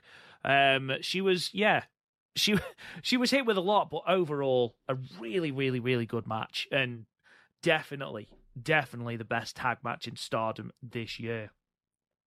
Post match, um, Koguma would invite Mayu out, um, but would also turn her singles match with Azumi later on the Golden Week tour into a high speed championship match. So that would take place, I believe, on the 8th of May. But again, as we haven't got them on Stardom World yet, we can't review that for you. But I imagine it was great. Match seven, then, and our main event of the pay per view was the Wonder of Stardom Championship match. Saya Kamitani, the champion, defeating the homecoming girl Maika with the Phoenix Splash in 24 minutes and 58 seconds for V5. Now, this match, Matt, We've seen Saya Kamitani and Maika lock up a couple of times now, and each match has gotten progressively better. Their Cinderella final match was a really good match. This blew it out of the water for me. Yeah, I totally agree. And when the uh, tag match finished, again, me being a primary tag guy, I'm like, yeah, that's going to be, even like when the card was announced, I was like, all right, obviously Saya and Mike is going to go on last, but nothing's going to beat that tag match. And the tag match happened. And I'm like, yeah, um, I know Sai and Mike are going to have their working booth on, boots on. They're both fantastic wrestlers. I'm sure it's going to be a fantastic match, but it's no way it's going to be better than the tag match. And uh, I, this was my favorite match of the show. How about you? Yeah, completely agree. I thought Maika with the new gear, the ring entrance, the way she carried herself in this match, she was unbelievable. She was yeah. fantastic. The progress and the growth in Maika to the point where would you class her as a main event talent or just under? Nope. Now I would because this is a main event of a pay per view that drew over a thousand people, and she had the best match on the show. And considering the fact the uh, the last four matches were really really good, you know, somebody some if I if somebody on Twitter sent me a message that they they would say I think Mayu and Thekla was the best match of the show. Sure, you know, it's your opinion that I'm not going to argue against you, but you had literally four matches that are considered that could be considered best match of the show, and me and you in agreement that this was match of the show. But I think Maika is uh is you can put her up in the tier of main eventer. Yeah, and I thought it was funny that they gave her the uh, Macho King Randy Savage entrance, and uh, much like you talking about how poor Mayu burned herself on the pyro, did you notice that Maika, they, she almost hit her head off like one of those light balls going yeah, towards the entrance. I did, I did, yes. I thought they did tremendously well. To be fair, the guys that carry it under, uh, that carried the sort of chair thing in, thought they did re- uh, remarkably well as Maika was doing her best King Mabel impression. Um, overall, Hold on, time out. I, I went Randy Savage and you went Mabel. I tell you what, man. Yeah, we're, we're, we're we just spent the last two minutes putting Maika over, and then you're no disrespect to, to, the late great King Mabel, but you went Mabel and I went Randy Savage. oh boy, oh boy. Go ahead, sir. um, but yeah, I mean, we do. Maika did phenomenally, and I'm sure we're going to talk a little bit more about that, and rightly so, because this, as much as Maika's performance in the five star against Utami was outstanding. Her match at Tokyo Super Wars was was good against Utami. Um, her match at the 10th anniversary against Utami was was good, but it was not necessarily divisive. But people either really liked it or weren't bothered. This match, it was just fantastic. And Saya Kamitani is on a worker of the year trajectory because every match she's had, she has knocked it out of the park. Natsupoi, Unagi, this one here, she hasn't had a miss. And the bumps that she took in this match, like we talk a lot about Saya's athleticism, her unique style of offense, her high flying offense, but here she took some outrageous bumps. Like the stuff on the apron, the superplex, the top rope brainbuster. Holy God, Matt. Yeah, there was also a spot where Saya went for the top rope, uh, Hurricane and Maika caught her. I'm like, ah, I've seen this spot before. She's going to hit her with a power bomb. It's a cool spot. But instead, Maika dropped her forward. And when you're coming down with that speed and someone as strong as Maika, like she went face first in the turnbuckle. And if you don't get your hands up at the right time, if you get it, if you get your hands up too fast, it's going to look terrible. If you get your hands up, you know, too uh, are not fast enough, you know, she her face can be looking, you know, uh, she, pretty, pretty well beat up because you're coming down at a pretty fast uh, fast force there. But yeah, I mean, she kind of had to take these big bumps for Maika because that's that's her offense. That's her offense, and you want Maika to look good in the match. So this way, when she, when Saya goes over, it makes her look even better. But even you know, she has the speed advantage of this match, but she did the uh, the ma- move she's been doing for a little bit now, the the schoolboy suplex spot. And when she was trying that, and I'm like, ah, she's gonna do it, but it's only gonna look like maybe eighty percent good because that's Maika. You know, is is obviously the bigger opponent, and she hit it perfect, the perfect bridge, everything. And I thought the finish too was brilliant.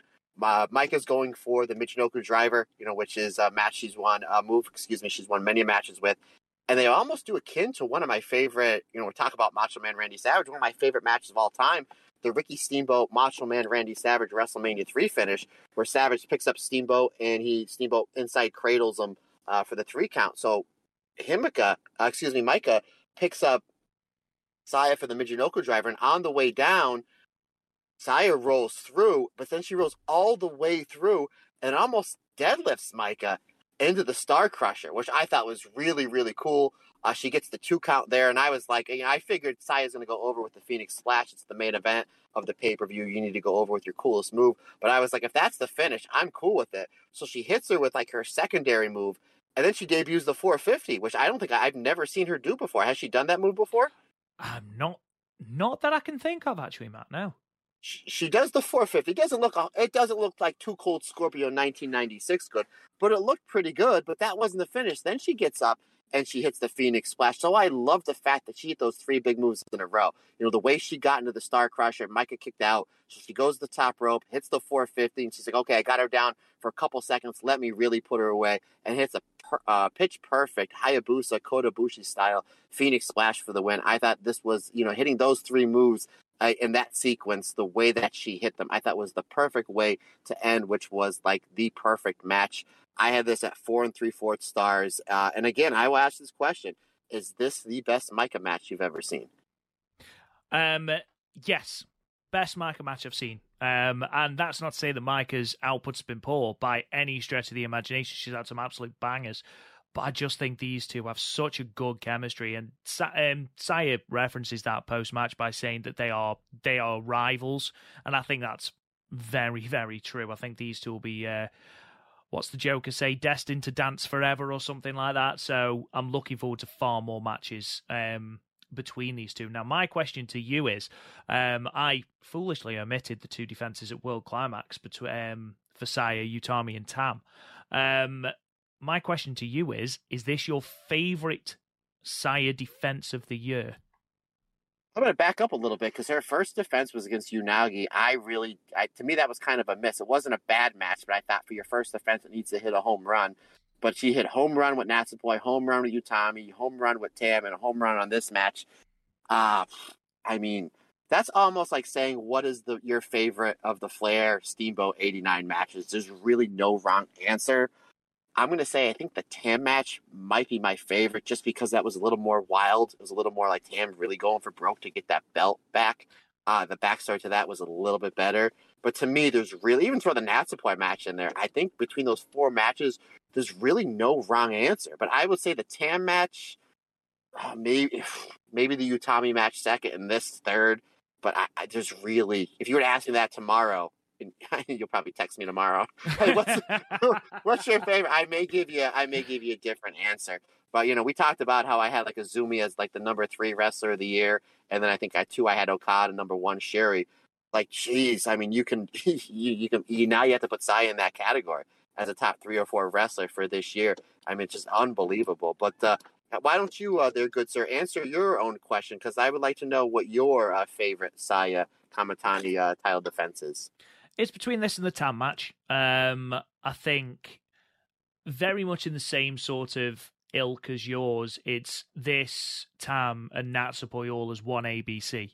Um, they are very much interchangeable, but you know, Syuri is, I imagine, and rightly so, people's worker of the year. I mean, good God, there's very few, if anyone, who's as good as her right now.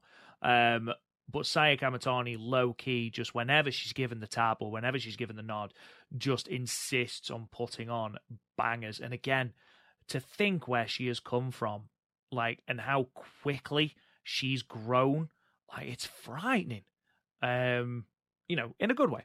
Um, but overall, what a match. Um, uh, Mirai obviously comes out, sets that up for the next Stardom pay per view, um, because obviously Mirai won the Cinderella, officially laid down her challenge for the winner of Saya Kamitani and Maika. And we are going to just quickly run through that card in a moment because that has been announced. But before we get there, um, just a couple more things. So, on the 13th of May, in four short days' time, we have got the second installment of the New Blood series, um, which, of course, has got matches such as Suzu Suzuki and Mai Sakurai on it, which I'm sure everyone is going to enjoy because Mai Sakurai is going to be beaten pillar to post poor her. Um, and we've also got the Cosmic Angels team of Mina Shirakawa, Unagi Sayaka, and Haruka Umesaki um, against Youngo Edatai, Starlight Kid, Rina, and Ruaka. Also, the return of Aoi from uh, Just Tap Out. So there's that as well, which I'm very excited about. May 15th is the Korakuen Hall, the next Stardom Korakuen Hall show, um, which of course is going to be main evented by the Queen's Quest General Election five way battle, establishing the new um, the new leader, sorry, of Queen's Quest, Zumi, Utami, Saya Kamitani, Hina, and Lady C, all there. Also on that card, we have got Ami Sourei versus Saya Iida in a singles match. Um, and Mirai versus Maika and Himika, which I am incredibly excited about. That is going to be a blinking great match. And then we've also got a pair of eight woman tags with DDM versus Cosmic Angels and Stars versus Oedo Tai. The next pay per view outing for Stardom is uh, Stardom Flashing Champions, which is at Ota Ward City Gym uh, on the 28th of May. Now, at the time of recording, um, there was only four matches announced, but I've literally just had a notification through, and the full card has just been announced. So I'll read that back to you now. So again, Stardom Flashing Champions, the next pay per view Ota Ward City Gym, the 28th of May. We have got for the future belt, Hanan versus Ruaka. The Artist of Stardom Championships are going to be on the line with MaiHimePoi, the champions, against Saki Kashima, Starlight Kid, and Momo Watanabe. High speed belt, we have got Azumi versus Thekla. Um, SWA belt, Mayu Iwatani defending against Fukigen Death. I'm not entirely sure how that works, um, with Fukigen Death also being Japanese, but maybe it's because she's a clown and the clown doesn't. Yes, have... I was. I was ready to cut you off, but no need, brother. You ran right through the offense. You got it, my man. You keep going. um, we've also got a Goddess of Stardom uh, title defense with the new champions Fukuoka Double Crazy defending against Giulia and Mai Sakurai of DDM. And then on top, we have got a white belt match, Saya Kamitani versus Mirai, and a red belt match, the champion Syuri defending against Prominence's Risa Sera. Um, Matt, what jumps out on you that card? Stacked card, every belt on the line. Yeah, I mean, there's so much momentum with the two of them. Obviously, Syuri's the champion, so there's you can't really push her any farther than than she is. Mirai's getting this huge push, and Saya obviously putting on. I mean, she's best white white belt title reign since Momo. You know, no disrespect to Tam or Giulia. Ah, well, Arisa. Arisa Arisa's was really good as well. But I mean, he's like she's trying to steal the show, and who I think the match I'm for the most is Mirai and Saya. Just I can't pick a winner.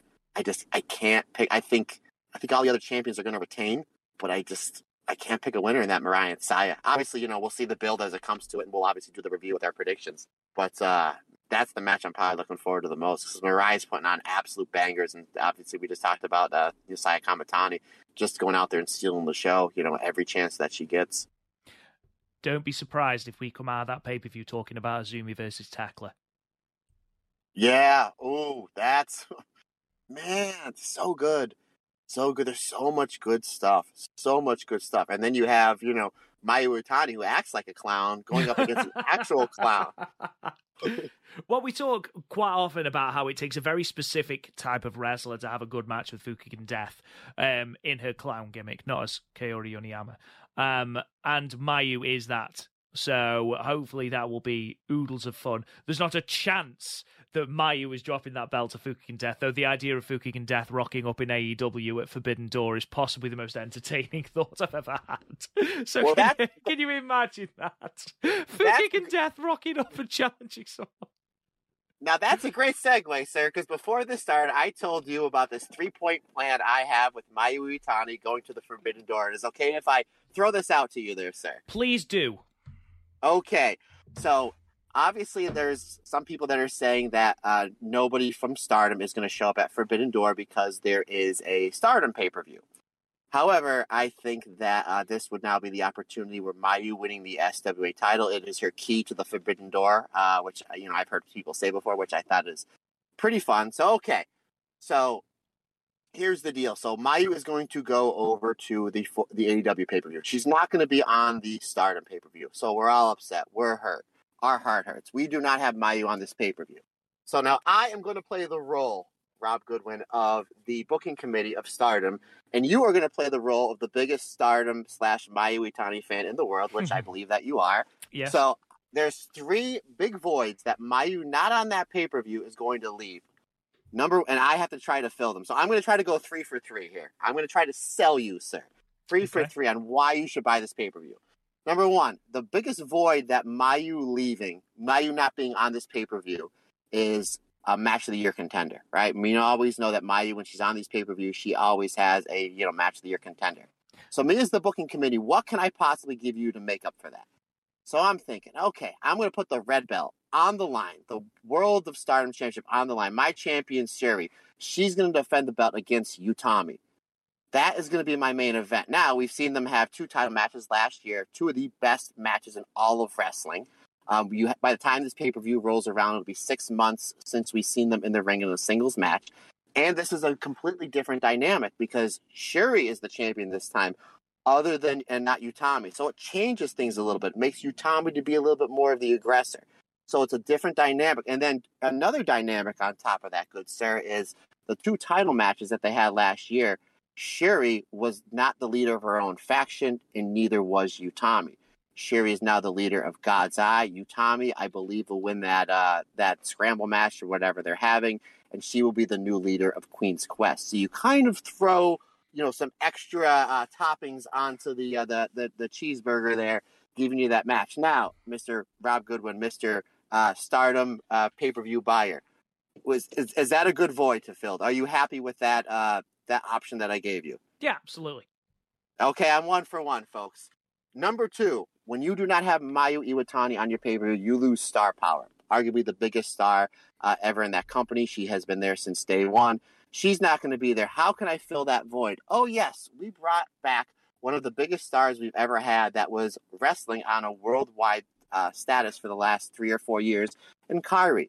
So I tell you what I'm going to do. I know Mayu's not there. She's got she comes with great star power. He's not going to be there, but I'm going to give you Kairi versus Tam. Does that help you, consumer sir? Does that help you fill the void of the star power with Mayu Iwatani not being there? Did I go two for two? Yes, you certainly did. You certainly did. okay. did. Now here's number three, and what I'm doing. I know this is it's, it's an audio podcast, not a visual. I'm taking a drink right now, and I'm making a sign of the cross because I know this is going to be a surefire home run. If Rob can 100% be 100% honest with me and say that he does not like this, I will shave my head on uh, uh, on uh, on Twitter because I know you're going to like this. So the number three void that you lose with Mayu Iwatani not being on your show slash pay per view is you do not have someone coming to the ring throwing things. Obviously, Mayu comes in, she throws the tennis ball into the crowd. Why we never see the camera pan to the person that catches it, I don't know. Uh, I think that would be fun. Okay, so how am I going to fill this void? This consumer wants to see one of my people, one of my wrestlers, throw something into the crowd. I know what I'm going to do. Here it is, Rob. You sitting down, buddy? Are you? Are you indeed. listeners sitting down? Are you? This is this is home run of home run. You're going to have Koguma come to the ring in an ice cream truck. Hold on, hold on. I'm not done, sir. You're gonna have all the other. You're gonna have all the other members of Stars hanging off the ice cream truck, throwing frozen treats into the crowd. Right? Throwing frozen treats into the crowd. Now that's right. I got you. I, I'm three for three. Right? Absolutely, mate. If you I- give me that at Battle at the Top, I'm I'm made. I'm a made man. Now I'm gonna go one step further. Now maybe it's because I saw Doctor Strange and the Multiverse of Madness twice, all within a 24-hour period. Maybe I'm going crazy, but I'm gonna give you one better, sir. So I usually on these pay-per-view shows we we try to push somebody in the middle card towards either the white belt or the red belt. Now we just talked about how I think that Saida should be there, you know, hopefully sometime soon. Here's how we push Saida to the uh, upper tier of the card. So what you do is you put a plant in the crowd. Now, if you don't know what a plant is, it's somebody that's a worker that's pretending to be a fan. And you have this plant. Maybe it's a gentleman that's training at the New Japan Dojo. And you have him standing on top of a chair trying to catch one of these Fudgsicles or ice cream sandwiches or whatever it is. Saida fastball said Fudgsicle to this fan slash plant. He take he takes a bump off his chair, and when he gets up, he's all covered in blood. I mean, now she's ready for the main event. You just had Saida bloody somebody Wow. with a Fudgsicle. Yeah. Come on. I don't know how to follow that, man. I think you've knocked it out of the park. Um, I hope that everyone that's listening to this is giving you a very well deserved round of applause. Um, I imagine that that is 100% going to happen, uh, beat for beat. And uh, Rossy, I know you listen, so uh, take heed, my friend. Start uh, start looking for some uh, some ice cream trucks. anyway, um, let's bring this episode to a close before Matt comes up with anything else crazy to uh, throw at Nagoya in uh, in June. Um, I just want to show or sort of tell you sorry about our patreon episodes for this month um the first of which will drop on the 11th of May, which is the Kagetsu versus Hazuki um, 8th anniversary in Osaka red belt match. We are going to be doing a match review of that. That will drop at 6 p.m. British Standard Time on the 11th of May. Um, we then follow that up on May 25th with the show review Stardom X Stardom 2019 topped by Utami versus Bea Priestley for the red belt and Arisa versus Jungle for the white belt. Um, I must apologize for the lateness of the June poll to all our fantastic patrons. It is 100% my fault. However, I just want to read through the options. Um, we have got on the poll for this time the Stardom 9th anniversary show review, backed by popular demand, a Mayu Iwatani red belt retrospective for her second uh, reign with the belt. Stardom X Stardom 2018 show review. Uh, Arisa Hoshiki versus Hazuki from Stardom World Big Summer in Tokyo from Arisa's fantastic white belt run. And the winner at the moment, which I did not see coming, and is actually brought to us by Darren Chatton on our Patreon, who said he'd love to hear this. A fantasy booking battle between me and Matt to book our ideal stardom pay per view card top to bottom. That is currently winning, Matt. Yeah, you showed that with me uh, this morning, and I was like, yeah, I got the gears turning. And uh, I don't know. You might be in trouble if it's me versus you, considering the fact that what I just booked for, uh, for the June pay per view. So I got cook coming on ice here. What do you got? that, mate, how do I? I mean, short of us doing it on a river and having Kairi come down in a pirate ship, I can't oh, beat that. Man, I think you just did. Damn it. uh, but no, speaking of our Patreon, um, I just want to thank everyone who has subscribed to our Patreon for uh, www.patreon.com forward slash the Stardomcast. We've had an influx of people subscribing, and honestly, we can't thank you enough for the support. And um, we've got good things coming your way. We've got some video podcasts that are going to be coming courtesy of Brandon Neal, who is going to be doing the video accompaniments to our audio podcasts, our um, our Patreon exclusive audio um, episodes. They are going to be going on to the red tier. Uh, we've also got a lot of other things coming your way as well. Um, I just want to quickly shout out all of our patrons Joseph Usher, Rob Jones, Niagara Driver, John Owen, Velkage Bracker, Tom, Ed BC, Brandon Neal, Steve Clark, Emerson Stone, Alex Tremaine, Mike, Jeff Baker, Steve Kaklamanos, Colin Matthew, Eric Sandoval, Ben Grimshaw, Devontae Walker, Glenn Lake 8, Darren Chatton, Chris Sensalo, Plug Pedro, Andrew Watt, Andy Nudson, and then our newest patrons Lewis, Douglas Cole, Peter Haas, the Hammerhawk, Steve the Teacher, and Trey. Thank you, all of you, for subscribing to the Patreon. We thoroughly, thoroughly appreciate the support of every single one of you. Um, in the meantime, thank you so much for listening. You can subscribe to the podcast wherever you get your podcast. Thank you so much to the people that have given us five star reviews and have written reviews and things like that. We read them all. Thank you so much. It's helped us go up the rankings in, on both Apple and Spotify. So keep doing it. It's amazing. Thank you so much. Um, you can talk to us or find us on social media at the Stardom Cast, Twitter, Facebook, Instagram, YouTube. Go and check us out. We are all over that. Um, we'll hopefully be back at a regular time on Sunday. We'll be talking the rest of the Golden Week tour and, of course, New Blood 2 as well. So keep your eyes open for that. Um, in the meantime, you can talk to me on Twitter at, at Real Rob. Matt, where can they find you? You can find me on Twitter and or the Instagram. Uh, just search Matt Turner OF, and I just got an email that the uh, Dream Match Two shirts with uh, me and Andy Header versus Thunder Rock have just shipped, so I should be getting those in a few days. I'll put them up on Twitter and uh, if you guys want one, just uh, send me a DM and uh, I'll shoot one out to you. And I've seen the design; it is absolutely amazing. So uh, definitely try and get your hands on one of them if you can. Um, in the meantime, thank you so much for listening, guys, and we'll talk to you guys again soon.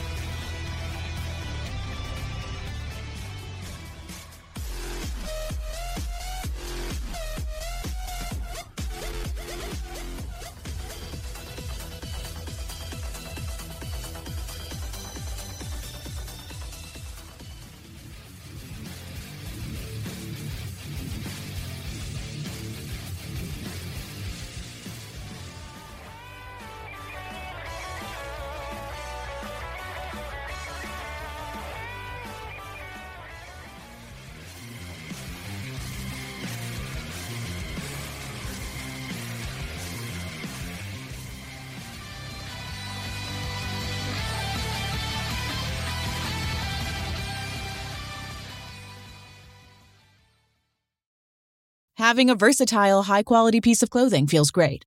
But having a whole closet full of favorites feels even better. American Giant puts the quality, durability, and comfort they're famous for into everything you need for your spring days. From premium t shirts and jeans to lightweight French Terry joggers and their legendary best hoodie ever. Get 20% off your first order at American Giant.com with code STAPLE20 at checkout. That's American Giant.com Code STAPLE 20. What's so special about Hero Bread's soft, fluffy, and delicious breads, buns, and tortillas? These ultra low net carb baked goods contain zero sugar, fewer calories, and more protein than the leading brands, and are high in fiber to support gut health. Shop now at hero.co.